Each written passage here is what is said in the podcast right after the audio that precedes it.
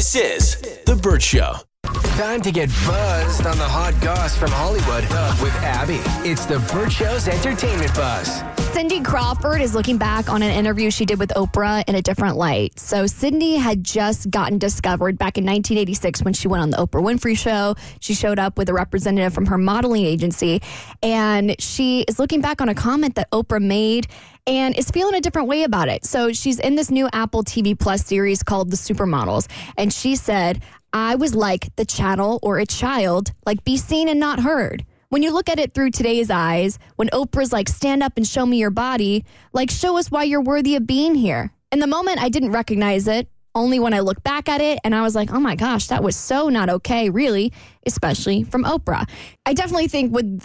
I think she was trying to be complimentary, but it came off different. Come on, guys. It was also 1980, whatever it was. 86, yeah. 86. Yeah. I mean, I understand looking through it through time's eyes for sure. If it happened And- yesterday, it'd be a different story. Yeah, and I under, you you can't dismiss her feelings about it. Also, they were happening back then, but yeah, yeah, it was a different time. So I don't mm-hmm. even know why the, that this is making the rounds again. Well, because she's doing, she's on Yeah. a show, and it- they're supposed to, and they're talking about their history and their life. So stories Mm-hmm. are going to come up, and you're going to share stories, and they're they're going to become relevant again. and some additional context. I'm glad this is coming up because I think this stuff needs to be talked about because sometimes we're like, oh, you know, back in the day, people used to not care. Well, they did care. You just didn't say anything.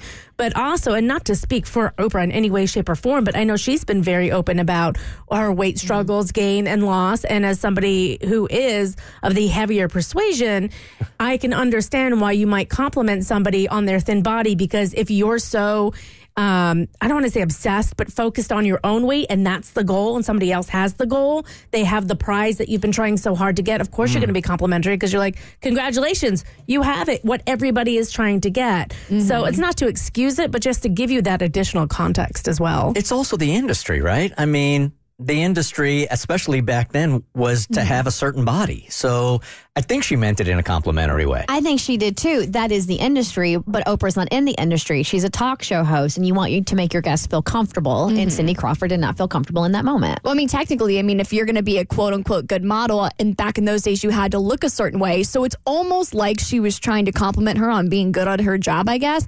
But I think you're right. Like, you can't invalidate her feelings. Like, if she felt objectified in that moment, that's how she felt. But I also feel like it's a perfect example of somebody's intentions wasn't exactly how it came across to the person who was quote mm-hmm. unquote being objectified. We talk about intent versus impact all the time. Exactly. And something al- also that was really interesting in the clip that I continue to listen to, I had no idea Cindy Crawford was an engineering major at Northwestern before she Oh, became yeah. a model. Uh-huh. And honestly, it kind of didn't even seem like she wanted to be in the modeling indus- industry at first. It seemed like her agent was like trying to convince her to do more stuff. Yeah, she's brilliant. We've had her on the show back in the day. She's brilliant. She's intimidatingly brilliant. I mean, every And word she's that's beautiful. It's Yeah, I not know. fair. She's, she's got some, something's wrong with her. Just know that God doesn't make perfection like that. Something's up. Are you sure? Because it is so irritating when people are like beautiful and highly intelligent, like Natalie Portman, gorgeous actor, speaks multiple languages, went to Harvard. I'm like, pick one. You get one. And okay? then they end up having kids that are just as perfect as they are. like Kai her- Gerber looks just like her mom. Just like, like her. and she's engaged to Austin Butler. I mean, God really does have favorites. And I specifically feel that way about Taylor Swift, which speaking of, Taylor Swift and Sophie Turner had the opportunity to do the funniest thing ever, and they absolutely did it. So Taylor Swift and Sophie Turner were spotted out in the West Village in New York at a restaurant called Via Carota. And let me put some context to this because if they didn't want to be seen, they could have found somewhere to to be to go.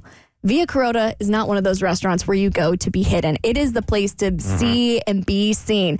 And Sophie and Taylor showed up looking amazing. So- Both of Joe Jonas's exes. both of Joe Jonas's exes. So Taylor dated Joe about 15 years ago, has a, a thousand and one songs about him. So now Sophie has an entire playlist specifically dedicated to her breakup with her mm-hmm. ex. And Sophie and Joe just split a couple of weeks ago. We just started covering the story.